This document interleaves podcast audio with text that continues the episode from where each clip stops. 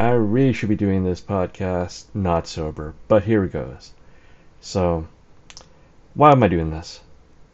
I've had an eventful last few years. I've started a divorce that lingers on like gas in an elevator.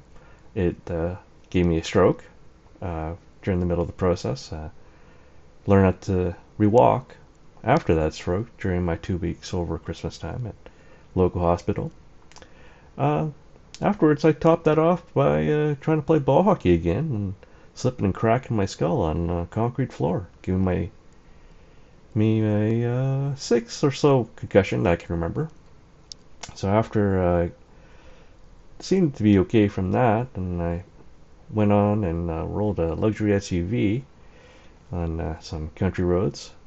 Good times had by all. Uh, then the concussion came back to haunt me, and I've had a daily persistent headache for the last number of years. Uh, it's put me on disability. So between that and uh, this COVID lockdown, where I'm hiding from the general populace at large because I'm paranoid, I've gotten a bit fatter. And um, somehow I believe that fatness has converted itself to wisdom. So I guess it is right time to start a podcast and expand on my half-assed blog.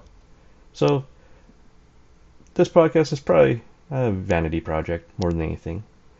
I've been told I have some unique experiences and memories. Uh, I am a child of refugees, and uh, had some interesting times. I will label that as growing up Asian.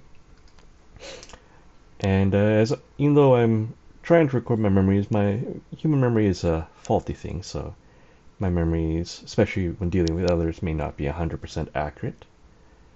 But I will give it my best shot. And uh, this is all Beardsley fault. You'll hear about him a lot.